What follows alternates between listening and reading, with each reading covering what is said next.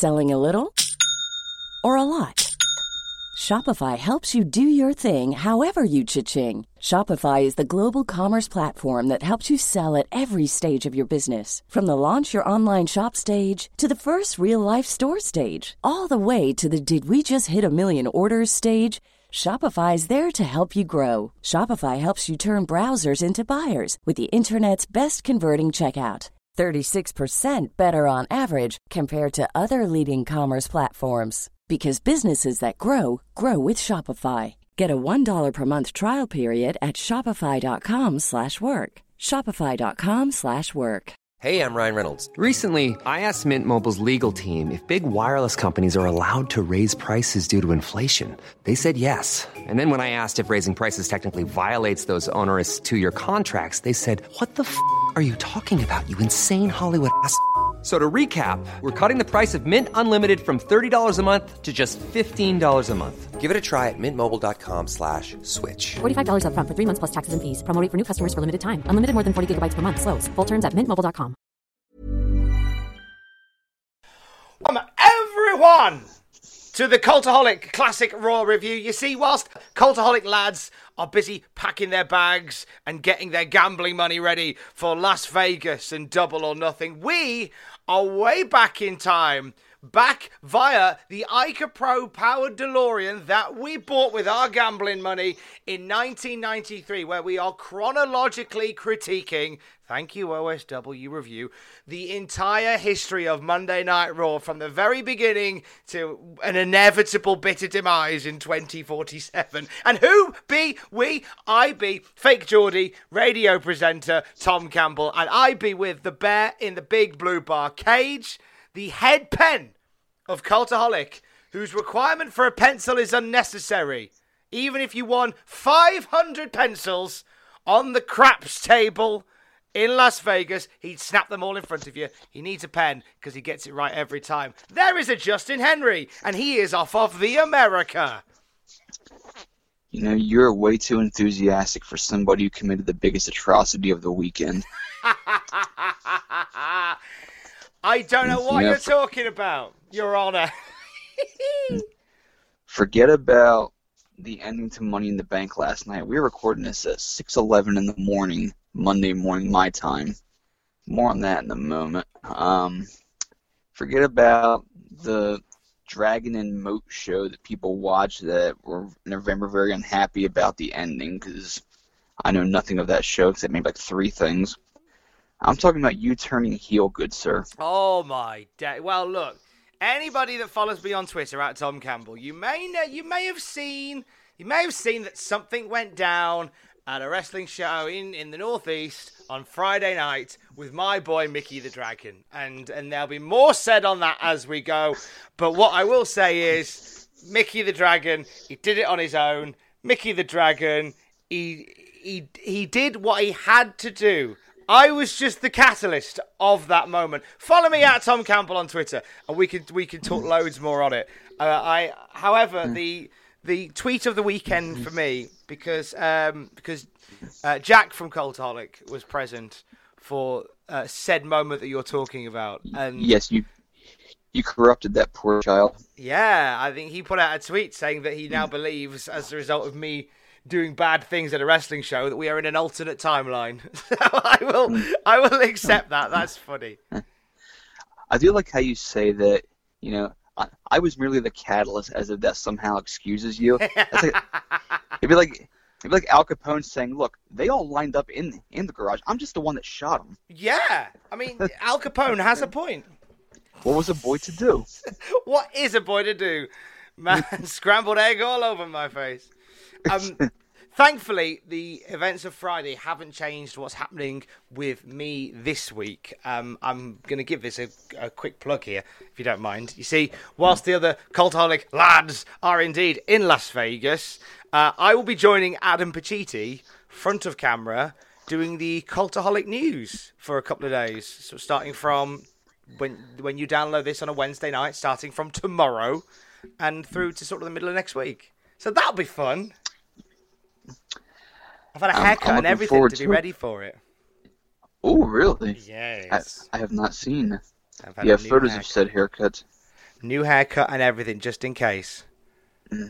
New haircut, same attitude. Exactly. But how are you then, sir? Because it's like it's it's a beautiful Monday morning here in the northeast, looking out on blue skies. Uh, slightly cloudy, but, but overall just, just perfect weather for another perfect Monday. Uh, it's very early in the morning with you, and have you not been to sleep yet? I've had three hours of sleep, but I can get through this. If you can get through Survivor Series 1993, mate, you can get through anything. Uh, that was an underrated show. Come on now. I tell you what, let's let us crack straight on before you fall asleep on us. Where and when are we this week at Justin Henry? It is Monday, November 29, 1993. We are in a new venue.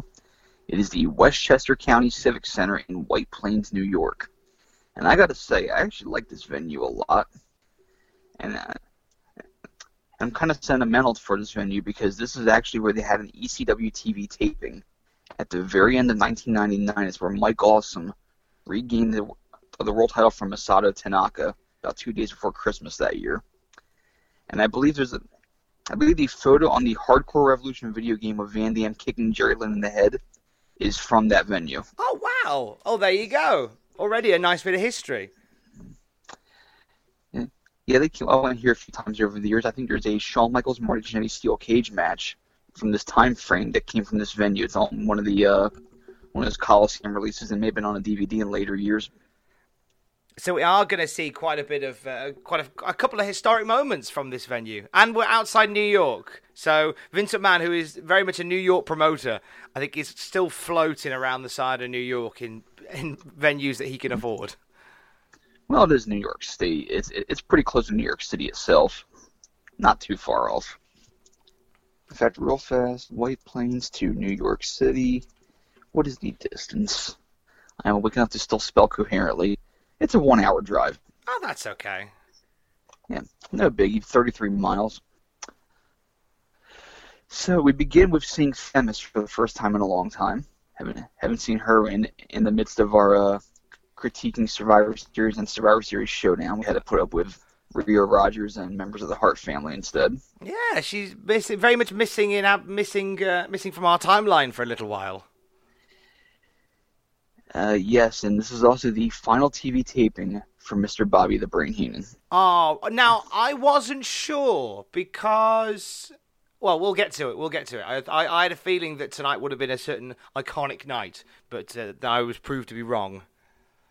We're getting close. We're getting very close because the the uh, the whole of Raw starts with sort of reflecting on Survivor Series and Bobby Heenan really giving some grief to Gorilla Monsoon in that opening bit as well. So I thought maybe tonight is the night where we we say goodbye to Bobby, but he's just laying it on thick for an extra week. But we do say goodbye to Bobby on this night. It's just we don't see that part till next week. Right, with you. So they're foreshadowing Monsoon's involvement. It's, it's the first time in a while that Heenan and Monsoon have been at odds with each other and just sprung up out of nowhere. So this is kind of a Deus Ex Machina, Mahina, however you, however you pronounce that damn phrase. Deus Ex, Deus Ex Machina. Is that what it is? I Christ, think I've been so. saying it wrong all these years. Deus Ex Machina. Okay. So yeah, they're doing this just to write Heenan out of the show, out of the show because he's leaving the company after this taping here. This this is the end of Bobby the Brain in WWE. But on the show tonight, we have Razor Ramon versus Diesel in a non-title match. We got Ludwig Borga, Owen Hart, and perhaps most importantly, the Superstar of the Year presentation. Come on, Luger! Come on, Luger! Come on, Mo. Mo is a ringer. You see, you couldn't do something like this this day and age, and we'll talk more on that when we get to it a little bit later on. Especially with a 900 number. Can you imagine them trying to stack it for Roman? It was good to see an actual rundown to start the show. It actually got me a little bit excited for it. As as opposed to having have have it be like this mystery meal where you don't know who's going to be on the show. yeah, I quite like that. I quite like I quite like a show like that. Because it seems quite stacked, though. Then there's some, you know, there's some people I'm interested to see. The Diesel Razor match certainly piqued my interest. Well, yes, it's the outsiders going at it, but about two and a half years before they would become uh, the talk of the industry. So we begin with Rick and Scott Steiner teaming up against Mike Corey and Reno Riggins. And who doesn't love a good Steiner Brothers squash? Do you know what I also love? Except A tag team with color coordinated outfits. They look like a tag team. who Corey and Riggins or the Steiners? Corey and Riggins. Wasn't one of them wearing like the, a uh, like a blue striped yellow singlet? I thought they were. I thought they had both had. If I'm my memory is correct, I thought they had matching jackets. Well, they might have had matching jackets, but definitely not tights. Ah, the jackets were good enough. I like the jackets. I was just taken by the jackets. At the very least, have matching jackets as a tag Well, they- team. Tag team rule of thumb: if you're a tag team listening to this, at the very least, have matching jackets. It's like when Mr. Burns made the pin pal shirts for the bowling team. yes, I like to think that somebody made those jackets for those two. and then they fired him anyway. So we we start with Scott trying to trying to murder Mike Corey with a released dragon suplex. that was rough. Hmm. The the highlight of this match early on is Rick Steiner cackling like Doink the Clown when when Corey tags Reno Riggins. Rick cannot wait to hurt Reno Riggins. You can tell they're having fun, just battering these lads. I love Steiner Brothers squash because people get well, not that I enjoy people getting hurt, but people who look like they're getting hurt. So I guess I enjoy people getting hurt. Then I don't know. Bobby Heenan is going out with a bang here as he as he makes several Lorena Bobbitt references, or as he calls her Babbitt. But I knew who, who to whom he was referring. Tommy, are you familiar with this case at all? I was going to ask you about this because I'm not overly familiar, so I'm hoping you'll be able to fill in the gaps for me. Uh, this is the woman who cut off her husband's penis. Right, John Wayne Bobbitt. That makes sense now. Yeah, I, I remember John Wayne Bobbitt. hmm Yeah, this this, this was um. I rem- I still remember Martin Lawrence's infamous Saturday Night Live monologue where he discussed this and said, "Imagine being the police dog trying to find it in the field." she, she He would actually appear on Raw. We're going to talk about him in about five years. yeah, Val Venis called him a very stupid man. I remember reading it for one of his Reddit AMAs. But yes, uh, it, it, it's um, slice jokes aplenty here from Bobby, as Vince is kind of he's always a bit on edge about about the raciness of the of the of these uh, jokes that Bobby's dropping here. And uh, uh, yeah, I mean it's it's a family show, my ass, Vince. And it's during this match that Vince tells us that the, we're having a women's title tournament, and the matches are happening in Memphis right now. With Yeah, no that was a bit of a casual drop of a of a women's revolution of sorts. It is really, really bizarre. We're having a tournament. we I'll tell you who's going to be in it, but it's happening in Memphis. Thanks, USWA, for footing the bill on this one. So is that where the matches were happening? Were they part, was Um, it part of Memphis? Or part of the promotion there? Uh, I, I think they were staging the matches, or at least like the the earlier round matches. I do know in the finals that the woman who loses in the final round, I found this out recently, actually teaches some sort of fitness program at the Planet Fitness in my hometown. No way. I swear to God, Oh, that's a nice local reference. that is really really strange, and I don't know how old she is. She's definitely she's probably close to middle age now, but she's in way better shape than I will ever be. It's not even close. But this is actually the um, it, the, this is the the re the reactivation of the women's championship that would lead to the the reign of Alundra Alundra Blaze. Yes, and and the eventual dropping of the belt into a trash can on Monday Nitro. We have some events being set in motion here. Not not here, but in Memphis, apparently, with some people, apparently. Could you imagine them saying something like that in this day and age? Like in 2019, where they say, "Oh, by the way, there's a uh, there's a there's a women's tournament happening tonight in Dayton, Ohio, with some some wrestlers."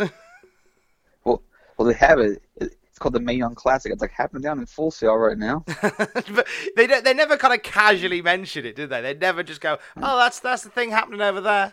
There's like video packages and promotions, and everybody's a star, and it just feels bigger. It's like, hey, just so you know, right now while you're watching Raw here, we're having uh, Money in the Bank qualifying matches in Sheboygan, Wisconsin. so anyway, enough talk about tournaments and slice genitalia because here, here's a Steiner screwdriver. Oh God, My favorite lethal move in the world. And Scott Scott just gives no f's when he throws a guy in the air like a, like, like a Scottish caber. do you think there was there was nerves when you knew you were on the card up against the Steiners?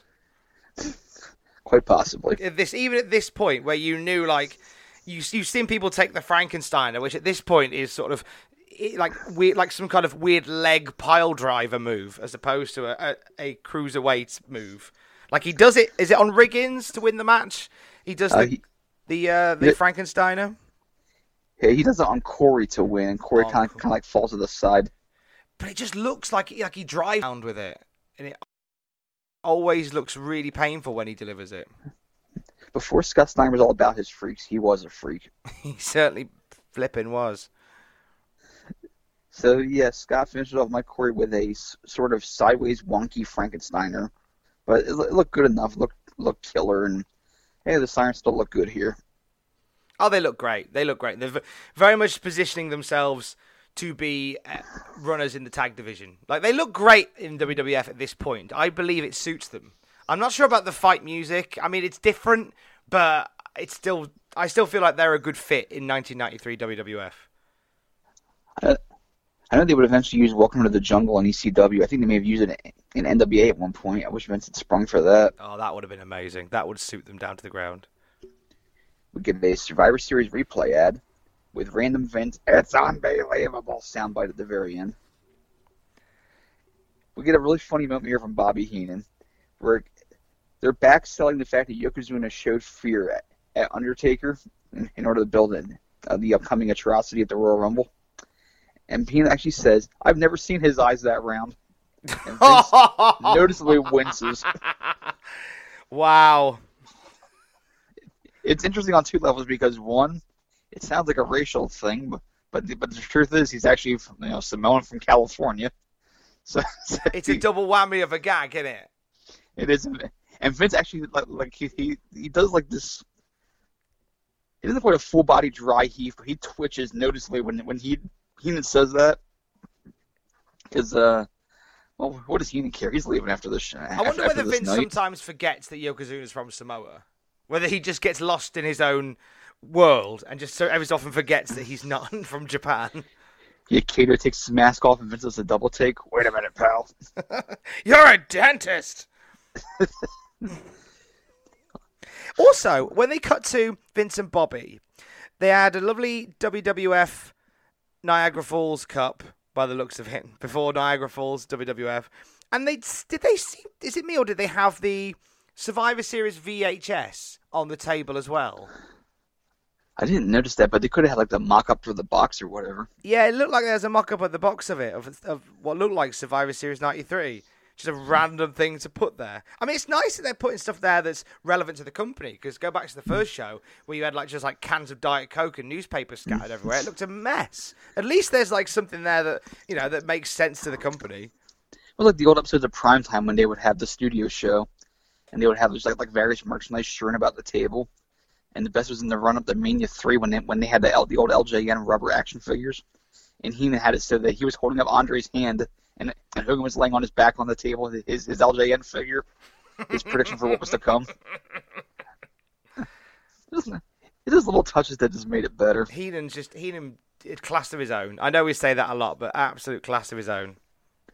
especially when he's making round-eyed jokes about Yokozuna. So we go to the next in installment of Jeff Jarrett tries to get into Nashville, and he has with him Memphis wrestling fixture Ronnie P. Gossett, who's playing Buddy Lee's cousin R.P. Lee here. Look like Louie Anderson. A little bit.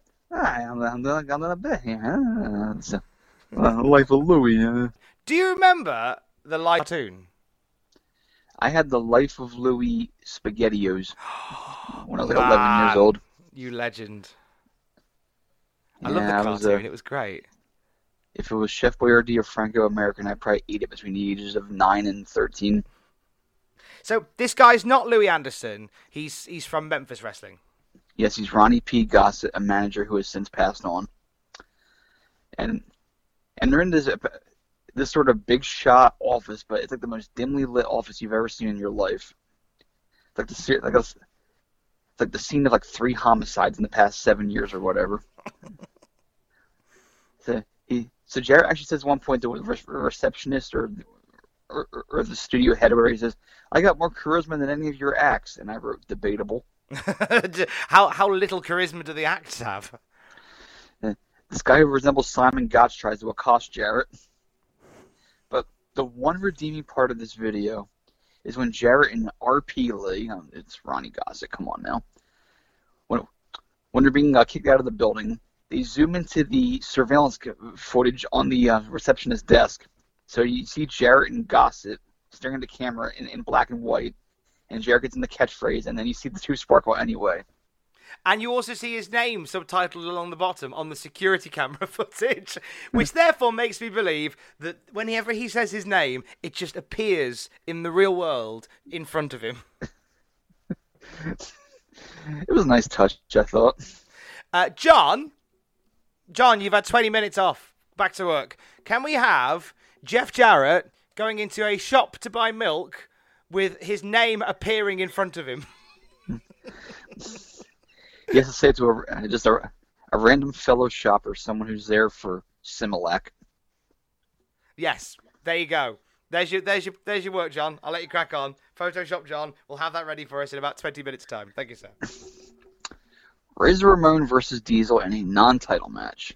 This is cool. I like uh, this. This this to me feels like the direction that WWF should have been going in with these two lads. Good look, good characters. It was quite exciting because I, as somebody who, as I've said before on this show, like the nine- 93, the mid, sort of mid 90s completely passed me by in mm-hmm. WWF. So all these matches I'm sort of experiencing for the first time.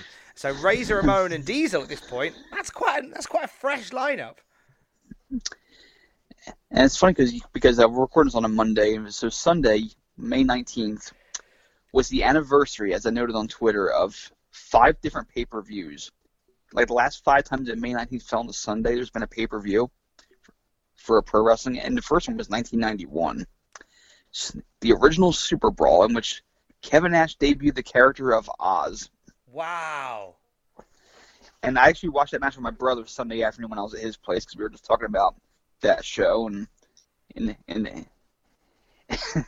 I don't know if you remember. If, if if you ever seen Oz's debut entrance, This is where you have um, the Munchkins from um, Wizard of Oz coming out with him and shrieking, "Welcome to Oz! Welcome to Oz!" There's loads no, no, of no, smoke. no, no, no, no.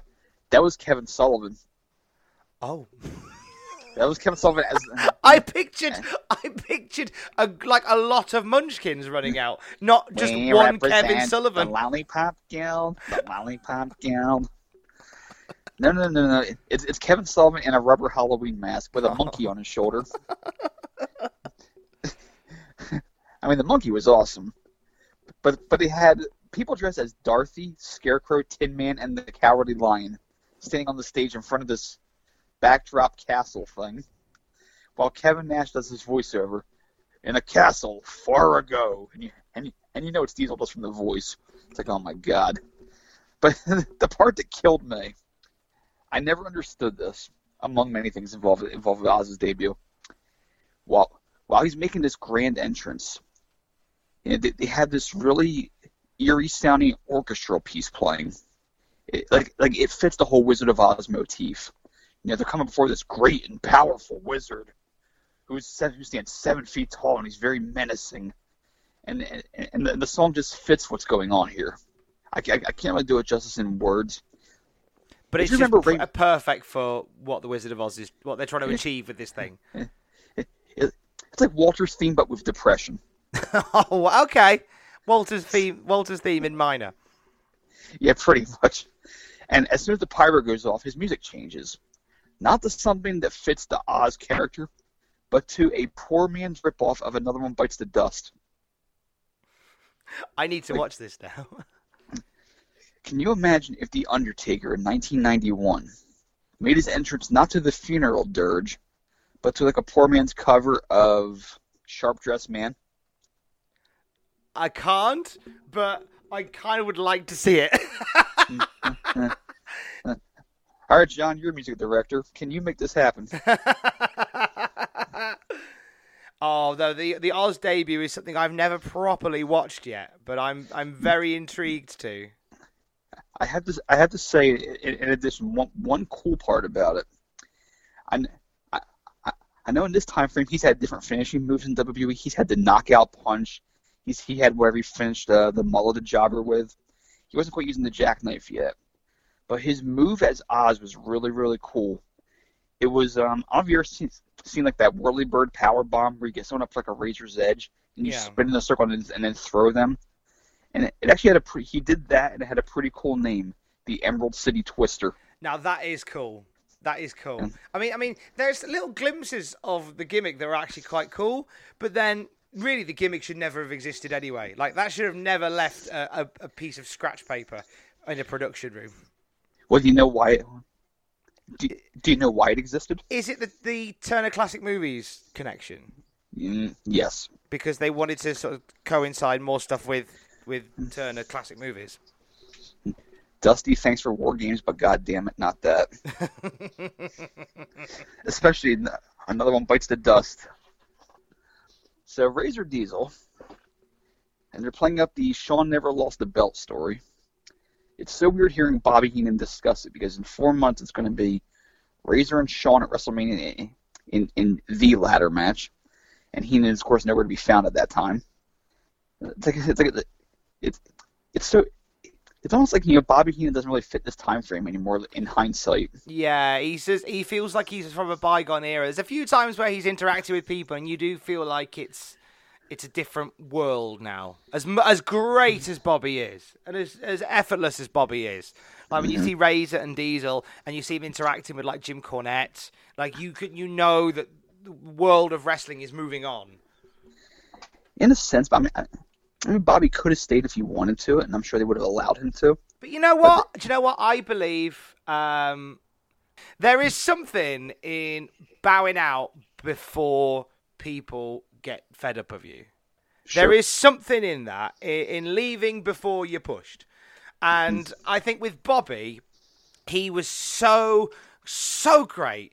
And even in his like, and like, and like, he gave it all right up until the very end. Even though he knew he was on the way out, he just went out swinging. He went out going, "I'm going to make sure whoever comes in next has got work to do because I'm, mm. I'm so proud of what I've done." And he left with so much grace and so much support, and and I really admire that. And I think it's great to go out before you before you're kicked out, before people Oh, are sure. fed up with you. I agree with that. But it, it is kind of weird that you know you're in this time frame where you know you're you're on the precipice of like Kwang debuting and and Bob Sparkplug Holly and and Bobby Heenan is still here at this point and it, how weird it would be in hindsight to hear him call a Kwang match or a Bob Holly match because he, he wouldn't fit but yet he was that close to being there for those moments. It's true, yeah. It would have just been an odd thing are here, and it would have been great. But you know what? Now is the time to try something new, which I think is more than more than acceptable. So hearing him discuss the, the, the whole Bret Owen acrimony or that Shawn's the real Intercontinental Champion, like it, it, it, feels feels really funny. You have here, and it's kind of funny to hear them. It's kind of funny to hear Vince and Heenan uh, talk about how Diesel is like so green in the ring, like he's trying, but he's not polished yet. And if we remember, he's this big back alley brawler who's picking up the nuances of wrestling, uh, as, as perhaps kind of a cover for maybe some of his lacking fundamentals as a wrestler at the time. You don't really hear them do that for for wrestlers, do you? Because it's it's almost that thing of they try so hard to make sure everybody looks like a star that they haven't got it in them in this in this day and age to accept that maybe somebody's not the finished article. Well, it makes sense in Diesel's case because he was brought in not as a wrestler, but just some big bodyguard that Shawn found maybe bouncing at a strip club one night, and and and I think they were confident they were betting on Kevin Nash being as smart and savvy as he was to pick up those nuances, maybe through osmosis, working with Shawn, Razor, Jannetty, whoever. And it's pretty wise because Kevin Nash got pretty good in '94. I like that Vince was annoyed that Heenan plugged Rio's Roundup. it seems like we're trying to forget about that. Still trying to move on from that. No point to. So I get. Is this the end of Rio? Do we see more of Rio Yes. Rogers? No, no, no, no, no. He's replaced by Stan Lane on commentary on Superstars after like one week. Oh, Bruce, good effort, mate. Bruce tried. Vince, in very awkward fashion, tries to tie Razors in, into the Panamanian presidential election, in which uh, singer Ruben Blades ran for president in '94. Which, which I got to say, that's like one of the greatest names ever, Ruben Blades. That sounds like a wrestling name, and I do believe that if he was going to talk about the Panamanian election, he should have just sang the WrestleMania theme tune. That would have been a much easier way of tying it in. it's just. Panamania. Na, na, na, na. Pump it up, pump it up, pump it up. Or, or Paul James Brown, living in Panamania. I feel good sometimes. it's just Razor's supposed to be like Cuban, isn't he? Just- I, I guess, I guess all, all of the uh, Caribbean and Central America are like, uh, you know, all in one. I guess. Well, I think it's eyes. basically it, there's a few occasions in in WWF where it's it's there is America and there is the rest of the world. Yes, it's like when Gail Kim hailed from Korea. Oh, so the, so when North and South just came together all of a sudden, huh? yeah, they're all friends now. Well, I mean, it, it, I'm sure Gail Kim could unify them. You know, she's very influential. She's worth getting behind. The east. hailing, hailing from the Orient, wh- which could mean anything. It could be, you know, it could be Tokyo, it could be Taiwan, it could be, or Vince's mind just, well, I don't want to go. Or Vince thinks of Asian, like, ah, Panda Express, pal. We ate there for lunch the other day. Incredibly vague. It could be anything in Vince's eyes. So, it's a fairly short match because Kevin Nash is still picking up the nuances here. Razor tries for the Razor's Edge. You know, good luck. Shawn jumps in and hit him for the DQ. Tries for a pile driver on the belt. Razor makes sure to turn him to the entrance entranceway while trying to counter this move, so that one two three Kid can fly in and hit Shawn myself off the top rope. That was that was very funny. How there was a, some cheeky repositioning happening there. It, it was very personal. Like like wow, that, that, uh, he pulled him over. Why do you do that? Oh, here's Sean Waltman. And, I, and and if you notice, all four men may have something in common here. Kliq boys. Yep. Well, it's the Kliq Friends and their in- adventures over the IC title. Yep, four very good friends who who who who become five in about a year and a half, while a certain Terra Ryzing individual was trying to get it into Atlanta. And yes, yet- that's true. He, yeah, yeah, that's it. Because he's still we're still missing him, aren't we? and oddly enough, he become the most important member of the group one day. But they're cracking on until he figures that out, until he gets the Terra Ryzing thing out of his system in WCW. It's always weird to see uh, Jean Paul Levesque on a WCW program, considering the way Yeah, the business would go. There is a hidden gem on the network of him facing Brian Armstrong, the the future Road Dog Jesse James. In WCW? Yes, Oh, wow. That's cool. when Road when Road Dog had a bit more of an afro. It's uh it's positively surreal in hindsight. I think everybody gets, you know, everyone, everyone. I see a lot of people complaining about, oh, I'm so, I'm cancelling the network because this match happened in real time, and I'm not happy with the direction of the company at this time. But surely it's worth keeping for all the gems that have come and gone. Like the whole reason we're doing this podcast is because they've been good enough to upload every episode of Monday Night Raw ever. Like it's so it. full of great stuff. Who hates WWE Network? I know Who quite a few possibly hate- people who have gone, oh, I've unsubscribed because X, Y, and Z happened. I know at least one person who has unsubscribed because Brock Lesnar won Money in the Bank last night. It's just ten bucks a month. Him and the him and the wallet. Another way, you know, don't spend two thousand dollars on a WrestleMania travel package next year. Bam Bam Bigelow, Don Crystal. John Crystal. And this Gonna is get a beating, John Crystal. It's like every Steiner's match, every Bateman match is the same thing where the jobber just dies. Do you reckon that John Crystal got together with Reno Riggins and what's his what was the other chap? His his name's fallen out of my brain. Mike Corey. Do you reckon they all got together and they went, "Oh, who have you got tonight?" Steiner's. Ah, good fun with that. What have you got? Bigelow. Oh God. I can't remember the jobber's name, but when Sid Vicious was in USWA in like 94, 95, that's uh, Jerry Lawler's Memphis territory, they did a bit in order to sell just how scary Sid is. They had the jobber in the ring, they introduced him. Ring answer, and his opponent from West Memphis, Arkansas, weighing 313 pounds, Sid Vicious. Sid walks out the entranceway. The jobber's like, nope. Walks out of the ring, walks out the back door of the studio, and just leaves. Brilliant. That's incredible. it's the best ending to a squash match ever. Just That is how nope. you sell a monster. Where the guy's like, "I'm not even going to wrestle him." like not even gonna try. Not not worth the money. Fire me if you want to. I want to see that more often. There's been like like like half the Braun matches.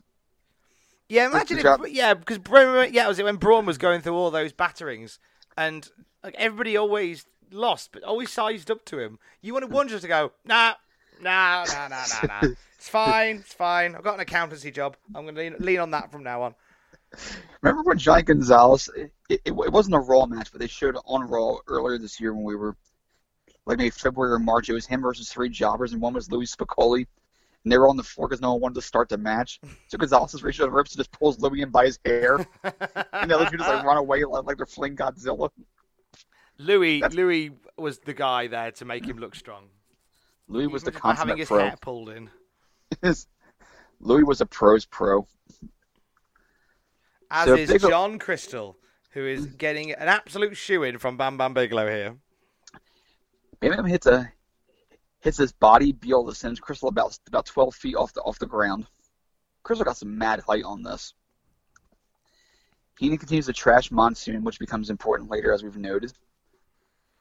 Heenan during this match is just this tour de force of just random one-liners. He implies at one point that Vince wears feety pajamas, which I don't know why that's funny, but it just is. I like the idea of Vince wearing feety pajamas. I forgot the Kiss My Ass Club got started because he he dropped a back door on him and realized he got he got an idea from that. And then we get this bizarre line. This shows us how little Vince listens to Heenan sometimes. Because Heenan calls John Crystal and says, Is that Billy Crystal? And Vince goes, No, that's not a doink.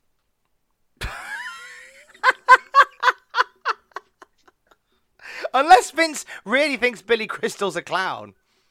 Well, I mean, he, he's a pretty droll kind of guy, but. Like, picture him doing a Sammy Davis Jr. impression while, uh, while in doink makeup. I mean, Mr. that would be a thing. Bojangles.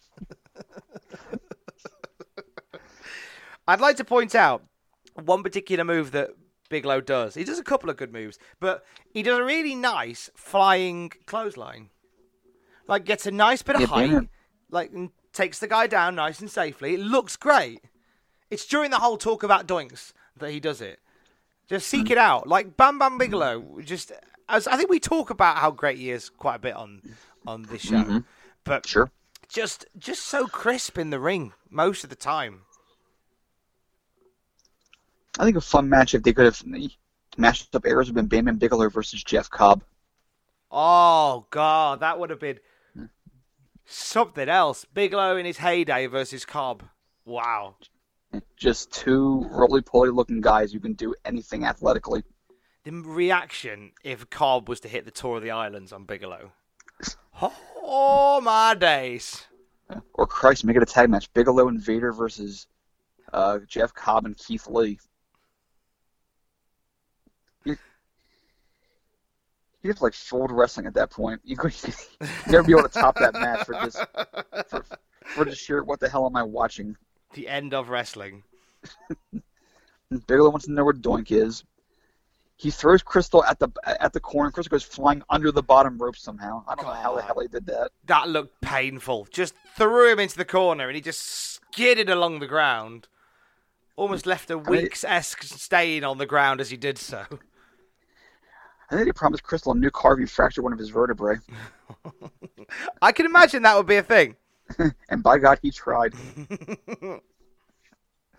So the, the finish is not the diving headbutt. It is not the moonsault. It is just an angry Enzugiri. She just sizes Crystal up, walks aside, and just kicks him right in the back of the head, which would be enough to finish most people, I would think. Yeah, I like if I like an effective standing strike finish. There's um there's, there's you know you, you look like a Jushin Liger who changed his offense to a running made a running palm strike his finisher. John Cena had had the lightning fist. Oh, I love the lightning fist. Oh, the These lightning fist is my so favorite. it's so rubbish. He's come back and win the belt with that move just to piss everybody off. How would you feel if Brock Lesnar cashed in his money in the bank and then John Cena ran out and beat him with a lightning fist? Would that not be the best episode of WWE TV Okay, of all time? Well, if it happens at Super Showdown, then I'll, I'll be missing it. yeah, that's If it happens on any other show, I'll, I'll make sure to catch. And make it happen on a show that's um, you know relevant. Do we think Um, that's what's going to happen then? Is Brock Lesnar going to cash it in at on the on the the Saudi show? Well, well, it's the Saudi show. Um, I'm gonna take a guess and assume that's what happens. Which, um, yeah, it's their show, and hope it goes well for them. You know, Good luck to you. it's a Friday in June. I'll be out doing something fun. If I'm not writing something, that is. Yeah. So we get the entire, we get the entire video where Doink is, is gifted Dink by Santa Claus because Santa's an asshole. This is a weird bit. So Doink's in the ring. Santa comes out with a present for for Doink, and it's it's a, a miniature version of Doink. And then um, Rougeau, who's who's announcing this whole thing, says, "Oh, but the thing is, there can only be one Doink." That was the most dignified moment of Ray Rougeau's career right there. It's so like so. I'm just curious if Doink had insisted, no, no, no, his name is Doink as well. Would they have gone? Well, one of you has to be fired. That's that's how it works. I'm afraid one of you has to be sacked. So I, Well, what if I change his name to Dink? Yeah, that's fine. That's fine. What I want to know is how far does Santa make it with a midget in the bag? Didn't he come in on a car? I think I blacked out during this part. I'm pretty sure he came in on a vehicle. the flashbacks kicked in, and I was like, no, no more. I was like, I was like Sid's jobber opponent. I just said nope. Ray Rougeau still commentates today. He's one, he's one of the French language announcers on pay per views and such, and he was at Money in the Bank on Sunday night. It's good to see he's still part of the company after all this time. Ray, this was 25 and a half years ago. Ray Rougeau's age maybe three years since. I wonder if he's the if he's Benjamin Button. He might be. He might be. Um, on a similar note, as we've discussed Money in the Bank, um, my phone's just just showed me Chris Jericho's tweet. Jer- Jericho's in a he's in doesn't care mode right now. Awesome to see Brock Lesnar win the Money in the Bank match, even though he wasn't officially entered. Brock is the future of the biz, and this perfect example of genius booking shows why WWE will remain on top forever. Hashtag Go Brock Go. How can you not love Y2J? Oh, roll on the weekend! How exciting! He's the one that he once shoved Brock backstage. Jericho. Yes, when the Randy Orton thing went down, when Brock Lesnar was uh, bust open Randy Orton the hard way. He he's gotten in the backstage fights with Brock Lesnar and Goldberg. He don't care.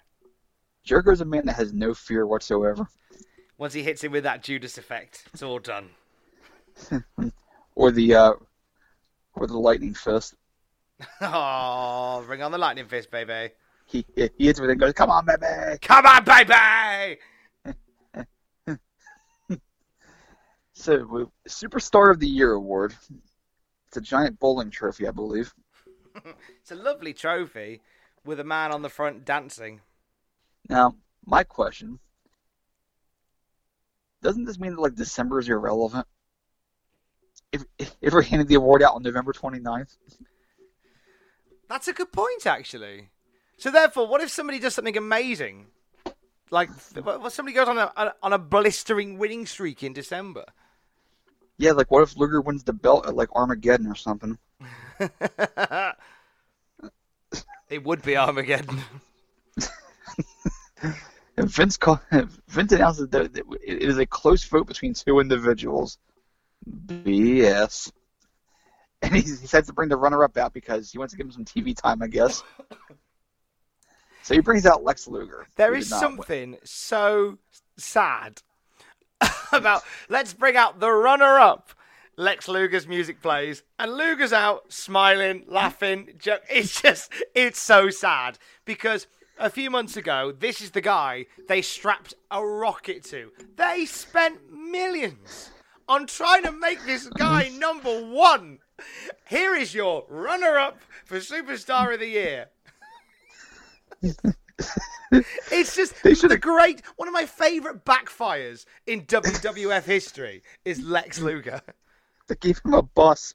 They gave him a bus, a national tour, a song, a helicopter, the whole, the whole thing on the Intrepid. Your runner-up for Superstar of the Year. What did Bret Hart do in this year? Right, he feuded with Jerry Lawler. He injured Lawler at SummerSlam. He injured Lawler at SummerSlam. He he won King of the Ring. He won King of the Ring, but had nowhere near the the the the attention and the affection that Luger had. He was knocked unconscious by Salt. He, he lost in the main event at WrestleMania. Bret No, no, no, Hart, no, no. the No, he didn't. No, he didn't. No, he didn't. Yokozuna did. No, but Bret also did before that. There's only one main event, Tom. God damn it. oh. All right, we quibble over happened. terms, but still, my point is, your runner-up for Superstar of the Year, Lex Luger. What should have happened here is Vince should have given him the, like, a frame certificate, and Luger drops it and it shatters. and a badge that says you tried. he gives like a gift certificate for like like Radio Shack or something. Buy yourself a VCR player. He's going to space camp. like it's a Nickelodeon game show from the '80s. Oh gosh. He flies the bus to the moon. Just crashes it on the moon, stays there, lives there. Yeah, it's like it's like the Martian. Like I I grew I grew like who is Lex Luger? I'm stranded on the moon. It's just Lex in a space helmet talking to someone off camera. John, Lex Luger and the Martian. John, Lex Luger as the Martian, or Lex Luger on the moon with the bus. The Adventures of Lex and the Great Gazoo. Bobby during this whole bit. I just and I know we've mentioned it a lot. He was just a star. Just a star. That whole as you say, that whole bit when he was as as Luger was coming to the ring, he was like, Well, I've obviously won, you know, superstar of the year, you know, don't don't drag it out. Don't make me feel awkward. Da, da, da. And then as he he stands up to to, to, to get his honor, they announced Bret Hart as the winner, and he just looks so sad. God, I love Bobby. I got to say about this. No commentator today could convince me, like in the same way that Heenan did, that they were they were worthy of the same thing. Like like Bobby, like like like I know it's obviously a setup for him to you know be have egg on his face and like ah that didn't win. Heenan was so convincing in his verbiage and the way he said everything. It's like, like he he believes he's won this award. Like like I believe he believes he's won this award. And and I believe his reaction was, even though it's, I know it's part of the story. and He's he's he's, playing it up, but he's like, I think he was like actually sad that he didn't win the award. Like Corey Graves couldn't do that. No. Byron Saxton sure as hell couldn't do that. Like like, like that's just how great Bobby Heenan was. It's like people say, you know, don't blame the commentators today for not being good because Vince is in their ear and he micromanages. Yeah, I get that, but they're still not Bobby the Brain Heenan. Yeah, there's Bobby always had a way of, of walking the line between. I think because I think because commentators are now discouraged from you know putting themselves over, and it's only mm-hmm. because I've heard commentators who all they do is put themselves over, mm-hmm. whereas Bobby Heenan is able to you know build himself as a character whilst building other people around him. Like it's it's not one or the other. Like Bobby was excellent at doing both, and you just you hear a lot of commentators who just think being a bad guy is them saying how how wicked and brilliant they are, and that's not what a good commentator does. It's like watching Johnny Carson when he, when his personality and his humor shine through while he's interviewing somebody else and asking them questions. Yes, It just it just happens naturally. David Letterman was always good like that. David Letterman was somebody who could interview somebody and he would you he would get himself across so well, but all mm-hmm. the while the focus was on his guest. and it's so hard to do. You, you just you watch him and you realize you're you, you're watching a master do it, and Bobby Heenan was a master. The great people bring people up with them. Yes. They don't just bring themselves up. Well, speaking of bringing themselves up, as soon as Bret hits the ring and he's happy to have his bowling trophy, Vince is like, "What an ovation for the Hitman!" Ah, just egging the crowd on. Vince is he's a highly disturbing cheerleader. He really is, but it's funny because it's like you could you could see Vince, and when, every time Vince is in the ring, it's like Vince is, is talking you through the cliff notes of whatever we're trying to get across at this point. He did it in the interviews months ago when he'd be in the ring with like IRS and Ted DiBiase, and he'd be saying, "So, are you saying that you you don't think Hulk Hogan still got it?" It's like, yeah, they they should be able to say that, Vince, not you. Well, I wish Vince had. I love Bret Hart. You know this. yeah, But, but my God, I wish Vince had micromanaged this speech. Because Bret thanked pretty much everyone he ever knew. It took him about three minutes to do it. It was very understated, very. It was almost awkward. Like they, they almost like they told Bret two minutes before, "Hey, you know, you won a trophy. You're going out there in two minutes." Like, what? I thought Lex won. He had the bus. Remember? Like, no, you won because people actually like you. Oh, okay, cool. He- vows to regain the belt. And he dedicates the trophy to everyone from his mom and his dad to all of his siblings to everyone who helped him get through that music video for uh, Slam Jam. And, well, no, he didn't thank them, although he, goddamn it, he should have. And Vince very yells, Go get him, Bret! go get him, Bret. Imagine being Lex when this is happening. They've told you you're the man. They take your SummerSlam title win away from you. Now Bret gets a trophy and you get, well, you got a cool jacket, but that's pretty much it. But you had to buy that yourself. I do believe that Lex has himself to blame. Because who is Lex Luger? He's the man that was on the moon with the Great Gazoo. he is, according to John, who has already, I'm sure, made that image nicely.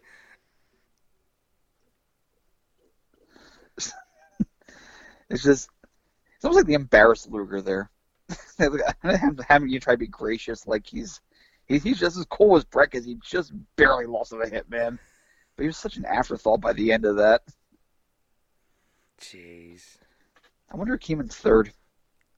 Um, I understand it was um, Rob Bartlett Reno Riggins was.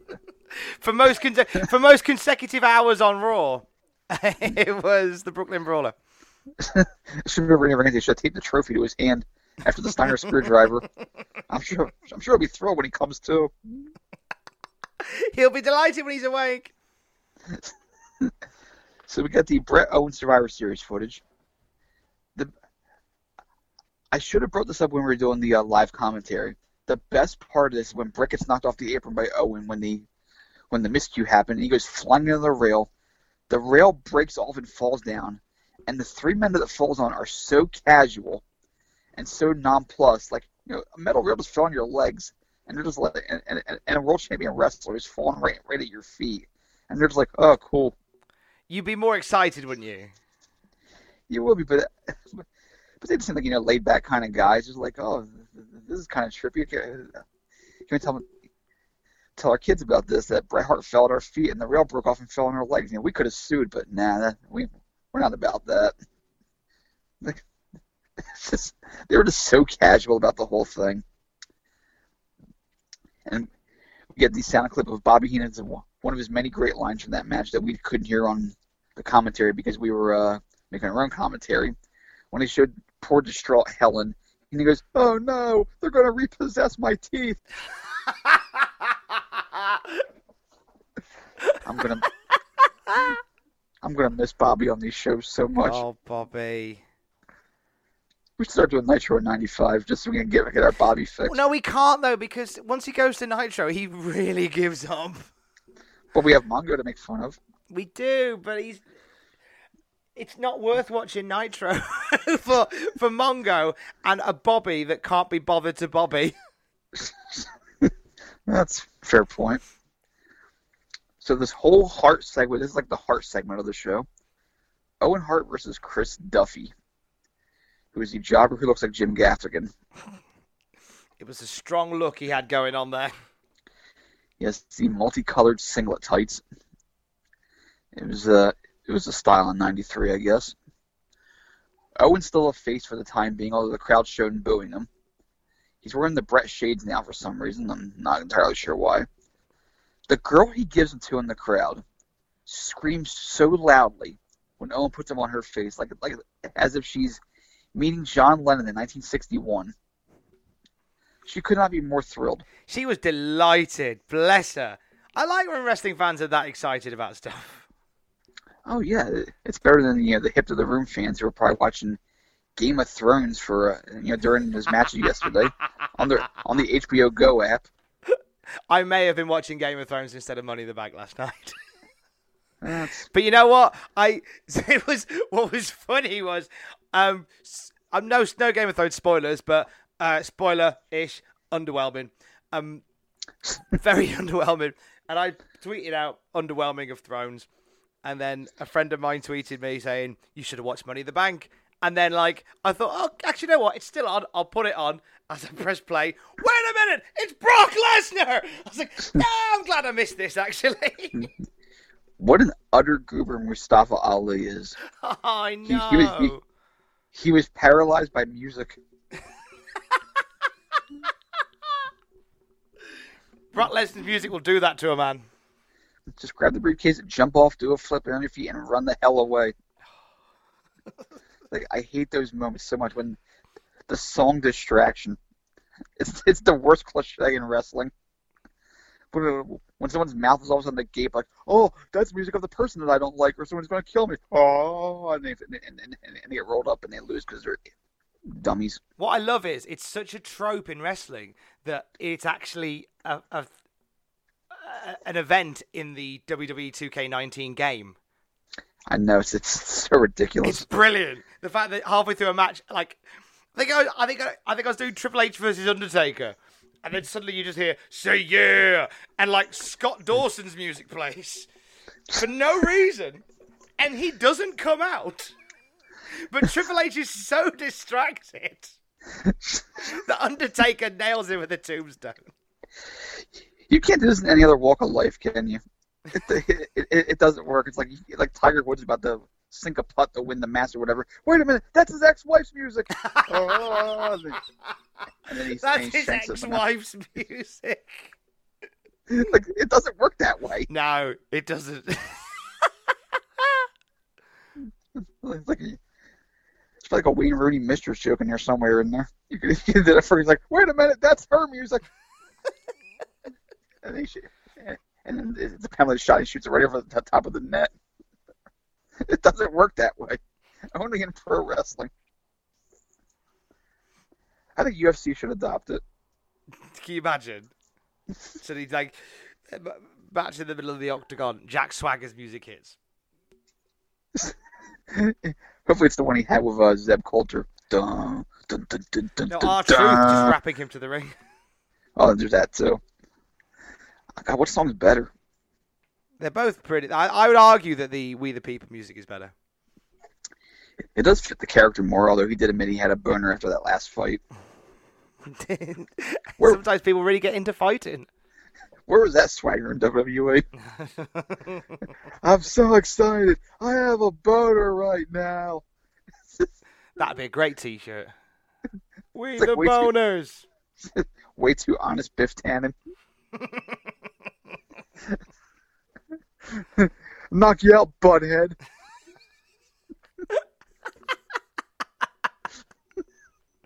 It's funny because he is Biff Tannen. And you know what? He's due a comeback in WWE because now Kushida's there. If you're ever gonna bring back, Hey, you're right. if you're ever gonna bring back Jack Swagger, do it now. Kushida is in NXT doing the Back to the Future stick. Okay, we're recording this on a Monday, and Ric Flair's having surgery today, and hopefully this goes very well. And by the time you hear this on Wednesday, he should be in the in the clear. I'm hoping because I, I'm gonna make this next line. Flair has to be Doc Brown. Oh yes, Win this baby! Woo! Hits 88 miles an hour. that's it. And they can even borrow our Ica Pro powered DeLorean. We don't mind lending it. Absolutely. He tears the lab coat off and dro- drops an elbow on it. I like the idea that Kushida, and I don't know how they'll do this. We'll get back to 1993 in a minute. Um, I like the fact. That, I like the idea of Kushida taking full advantage of the Back to the Future gimmick and somehow go wrestling. Rest. This is could. This could be where we do our uh, wrestlers from the past story. Oh, the Joe Janela time machine. Yeah, the time machine thing. This is where we could do it. Where Kushida could could, could send the DeLorean back to bring back wrestlers. So the DeLorean just appears on the NXT stage, and out of it comes the Mountie. I would be okay with that 100%. I would be so good with that. I'd be all would be forgiving with WWE. Hey, why is PCO wearing an eye patch? right, uh, go on. Owen Hart has a has a good little match here. Yeah, Back with uh, in Chris Duffy. 1993. Uh, they acknowledge the booze because even though Owen's not a heel, he's just a very angry young man at this point. He's upset about not surviving at the elimination match and the circumstances of, of how he was eliminated. Vince notes that families have problems. Oh, yeah, just wait for two decades of McMahon drama to come. We want Bret chance during this match, which is, you know, just on Owen's nerves, I guess. Duffy hits the Judas effect at one point, the spinning back elbow. Yes, the Judas effect is in. What are the odds? Chris Jericho taking notes. Maybe Jim. What if Jericho stole his whole career from Chris Duffy? I reckon Jericho is watching these Raws with us. I think Chris Duffy invented the list gimmick. what if Chris Duffy is Chris Jericho? But they've swapped Could faces. Has has been. It's like face off. Like one's Nicolas Cage, the other's John Travolta. yes. Huh. Stranger You know things in wrestling have happened. You know what happens when you compare me to Jim Gaffigan? Do you know what happens when you compare me to that comedian? I'll tell you what happens. You just made the list. Yes! Go on, Duffy. So Owen hits the Sean killing Enzuigiri. Duffy takes the best pratfall ever through the ropes. This guy should have got a job just for this alone. Like he's he's he falls down, gets up, he's staggered, and falls through the ropes like he's Mo Howard. Beautiful moment. He was good in this. Like, as jobbers go, he was good. He had potential, Chris Duffy. Owen Fisher with the sharpshooter, and then Heenan goes to interview Owen. He asks about Bret getting the trophy and about Survivor Series, and in both cases, Owen just gives him the cold shoulder and walks off. Like that. obviously, obviously the bit of a bitter feeling here. So then, your favorite commercial plays, Tom, with the uh, with the attractive housewife and the slob husband, and he's you know, he he he can't be asked to give her uh you know a bit of or, or just you know make whoopee with her, but by God, because Raw's on, he, he gets up for that. I just I just hate this advert so much. It's just so of a time. Stay to this guy. That is your and it's it's insulting on so many levels. Like you're saying that is your average WWF fan. Well, yeah, 'cause he looks like Danny DeVito but taller. I hope we don't see this advert for much longer because it really annoys me. Well, at least the wife's attractive. I mean, she's fun to. Uh, you can appreciate her. I know, but I don't her- appreciate the setup. although her very thick Heidi Fleiss accent is a bit off-putting. Darling, Darling! it's been six months. I married a slob like you. All you do is watch Raw! I don't know why she talks like Danny DeVito. And, and, and that's why you weigh 250 pounds, because you only watch Raw. let's, let's watch Game of Thrones instead. I know the last season's awful, but like, like what? It's, it's just the same muscle guy getting the briefcase.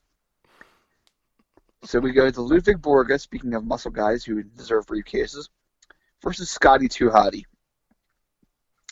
And Borga does what he does at the start of every match he's in, walks past everybody, and just punches the jobber right in the head. it's the best opening to a match ever. Done. How do you how do you not love Ludwig Borga? It's just, he's he's not paid by the hour. He's just here to kill somebody and leave. Borga just arrived, raised hell from Helsinki, and left. And he actually cracks me up by making fun of Finkel here. He says, "I wish you, I wish you nailed Finkel as you walk by." He says, haven't you ever wanted to just he questions him on it? And he's like, "Haven't you ever wanted to just drill Finkel between the eyes?"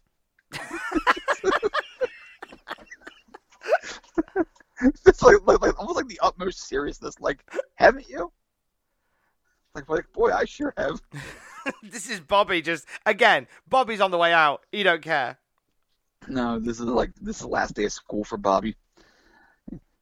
Taylor tries for some clotheslines. Borga no sells him. Borga turns him inside out with one, and then gets one of the coolest moves ever. He picks Taylor up for a two-handed choke, and then turns it into a one-handed choke off the ground. And just holds him up there for a good couple of seconds. It looked great. It's almost like Borga's like the Terminator here. Like he's ready to just tear tear Taylor's head off. I think he's great. Like I'm, I know we joke about him a lot. Like you know, America is a rubbish fan and all this stuff. But Mm. as as foreign heels go, I really like him. Like he's, He's a- genuinely menacing. He's a ruthless killer, and he's great in the role. It Like, suits like- him. He's an he's an actual frightening guy who sometimes hits you in the head with a wooden bucket that gets handed to him while he's laying on the ground. And he's coordinated enough to swing it at you without even looking to see where you're at. He knows where your head is. He's so good. He I like him. He has, he has bucket radar, I like the whole torture rack finisher. That's nice. as well as that alley oop where he pushes you up in the air and then punches you in the gut on the way down. It's just menacing. Just, just brutal. Brutal man. He's just, he's just a bully. He's great at the role. Like this is. Can you imagine Borga 20 years later doing the um, anti-bully ads? Be a star. like, look, I know on TV that I beat the crap out of the people and make them mess their pants because I punch them too hard and I don't know how to, I don't know how to pull my punches. So he's got to go with it. But listen, you're not me. I, like, I like I like the idea of him just rambling, just go. Uh, I don't pull my punches because I don't don't quite know how, and uh, I, I mean I'll get it eventually. Uh, anyway, well, anyway, as I was saying, one take, Borga. What's this for? You know, non-smoking. Is that what this is? Okay. Uh, yes. Um. Don't be a dick to your classmates. Borga, Borga, Borga. You know, I got to where I am by being a dick to my classmates. But you're not me, are you? But don't be a dick. It's like an Old Spice ad. Look at me. You're not me, are you? No, you're not. John Borga doing an Old Spice advert, please. I'm on a horse. I'm going to eat it later.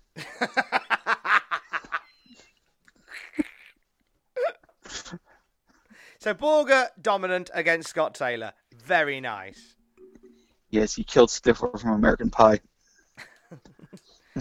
we so we end with a Razor Ramon one two three kid interview. It's a split screen where Vincent Heenan interviewing him. Razor is, is of course you know incensed about uh Shawn back jumping him earlier, and Shawn's Shawn is apparently we found out earlier in the show challenged Kid to a match next week on Raw, which sounds awesome. So Razor is is his full swagger, you know, hey man, Sure, Shawn, you want to jump me? Chico, no, all that, you know, typical Razor promo. Then we go to the one, two, three kid. Now, I watched Sean Waltman on the Bret Hart Tom McGee documentary. If you've seen any Sean Waltman interview in recent years, he's very, he's very sure, he's very certain, he's very confident when he talks. He, he, he comes off as just a no BS guy. You know where you stand with Sean Waltman. I, I love, I love hearing him do interviews. Here, he could not be more opposite than that. yeah, yes, Mr. Michaels, I'm looking forward to you know, exacting revenge next week. He's, that, I, I realize it's, it's, it's the character, and that's why he that's what they want him to be, but it's so jarring to watch in hindsight. He's just so timid. He's like he's like he is a kid. Literally a kid. Yeah, he's it's it's there's a very different Sean Waltman to the one that we uh, that we will get. But yeah, he's just so quiet and timid at this point. I think he can only do this for a finite amount of time. At some point now, he needs to sort of develop a bit of a backbone and crack on. Yeah, this is not X Pac. This is the same man in, in four and a half years be saying, "When we're here to rip ass on the World Wrestling Federation." Your ass Four is years. grass, and I'm gonna smoke it. yes, yes, This is the guy Mr. Razor, we will fight Shawn Michaels next week. it's, it's, it's just it's so weird how they end up sometimes in the business. You just never know. No, exactly, exactly. I, and I like wrestling for that. Is you never quite know how it's gonna go. And um, in 1993, watching this, you wouldn't have thought much of Sean Waltman, one two three kid. You wouldn't have Well, thought he was going to be this big player in a in a huge TV war in wrestling in the late 90s. And you never would have thought the guy who joined the Kliq later on would be the guy who basically runs the business today, other than Vince. Gosh, isn't it isn't it scary? Everything in hindsight, hindsight is, is is a bizarre thing, and it'll mess with your head. With that in mind, I believe that Jack Gallagher will be running WWF in 2029. Assuming he survives whatever Bellator fight he's in. Oh, that's is he in a Bellator fight, Jack Gallagher? A Uh, Bellator's trying to negotiate with him actually, because uh, he he has MMA experience. He's he's been in two amateur fights. Wow. Um, and and, and uh, that's one of the things about you know not judging books by covers. Would if he would have been like the last guy based on appearance that I would have thought been like an MMA guy, because he, he looks just like so happy and non-confrontational. But turns out he's he can kick your ass and mine at the same time. Turns out he can go. Fair play to him. Well, there you go. He'll definitely be running the company then. So next week's show, we uh, well first we have the a Rumble video game ad with Perfect still in it. I'm going to update that so one of these days, guys. next week, goddamn Doinks on the show, as his big scary crush, and of course, Kid versus Shawn. It's going to be a humdinger. A humdinger of a show for next week on Monday Night Raw. Crush is going to be in action as well. So maybe we'll I'm see look- Savage turn up. Uh, hopefully, because that, that that feud is still a brewing at this point. I think next week is going to be. Um, I think next week we should come to the table with some of our favourite Bobbyisms. Uh, oh, that's okay. Still a two-hour show then. Yeah, so we're going to do a longer show next week. Um, and so what we're going to do, I'm thinking, because next week is the last week we have Bobby the Brain Heenan. Um, I'll put a, a post on the Cultaholic fan page a bit close to the time, but we want your favourite Bobby Heenan quotes, moments, bits, and we'll do a, like a top five before we get started. I think it's only right to honour the the legend that is Bobby Heenan leaving WWF at this point, and won't be back until 2001. The time he said that you can't you can't take Big Bossman's mom fishing because she eats all the bait. there you go. That is already a top five contender. If you can beat that, uh, uh, join us. Find the official Cultaholic fan page on Facebook. We'll be on there. Or you can tweet them to at JRH Writing or I am at Tom Campbell. See now that I would actually accept on Twitter. There you go. You won't whinge about that. Um, this week, um, well, by the time you get this, it's Wednesday. What are you working on this week for Cultaholic, Justin? I do not know yet because it's still Monday. It's still Monday, so we don't quite know yet. yeah, so it's uh, I'll be sending Mr. Pachidi my uh, my suggestions for the week, and then he chooses which one he wants, and then I go from there. Okay, so some prospects from Justin Henry very soon. Um, I'll give another cheap plug. Um, I'll be front of camera tomorrow. See you in the morning.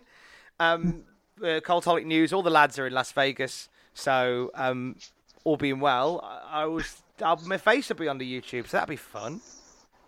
Thank you to Cultaholic for letting me do that. Thank you to Justin for, for bringing me in in the first place. Without you, that nightmare wouldn't be occurring.